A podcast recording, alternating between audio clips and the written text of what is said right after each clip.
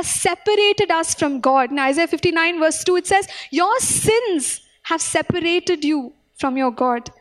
So sin has kept us away from that abundant, fulfilling relationship that God had originally intended for every man and every woman whom He created. How then shall this gap be bridged?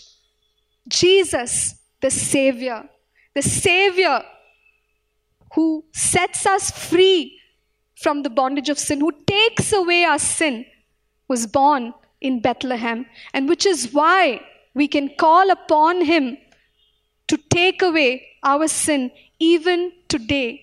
Jesus is our Savior. He enabled us to live a life of victory over sin. Jesus, the Savior, has broken the influence, the power of sin over our lives. And now we're no longer under law, but we are under grace. He saved us to, to, to live a life as a new creation right here on earth. Uh, but He also bought us um, our, our relationship back with God that now, even if we die, we can continue to live with God into eternity if we have accepted Jesus into our life. So, Jesus bought us freedom from sin, the power of sin, and even death. So, Jesus is our Savior, and because of Him, we have victory over sin. Jesus is also the Lamb of God. And Jesus became that sacrifice for us so that our sins can be forgiven. So, God, this day, you know, as we come into the presence of God, we worship Him and we say, uh, you know, Father, we adore you, we love you. All of this is possible only because Jesus has taken our sins. Jesus has um, taken upon himself, and, and because of the shedding of his blood, we have forgiveness for our sins. So, Jesus is the true Lamb of God. The beautiful thing about this Lamb of God is that he identified with us. God has extended grace upon grace to us through his Son, Jesus Christ. And so, Jesus is that true Lamb of God who takes away the sins of the world. We're included in the world, so you and I included. He takes away the sins of the world. He is that sacrifice that God the Father accepted so readily.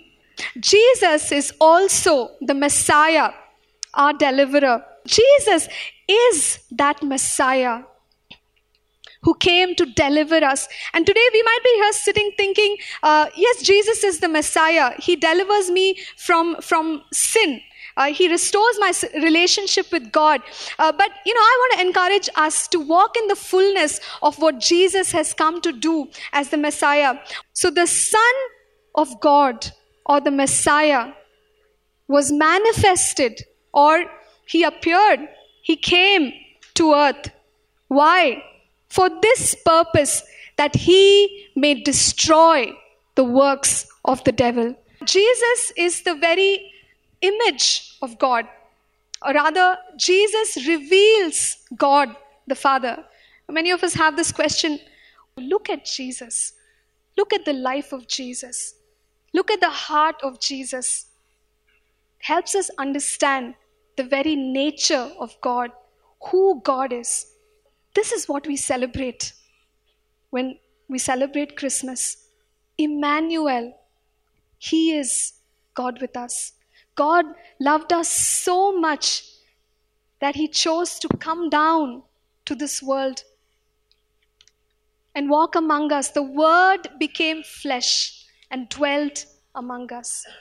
As we go about the festivities of Christmas and share the love of Jesus, um, and, and introduce Jesus to others. Who do you really think he is? Who do you know him to be? Who do you say he is? It's very important for us to know this Jesus for who he really is.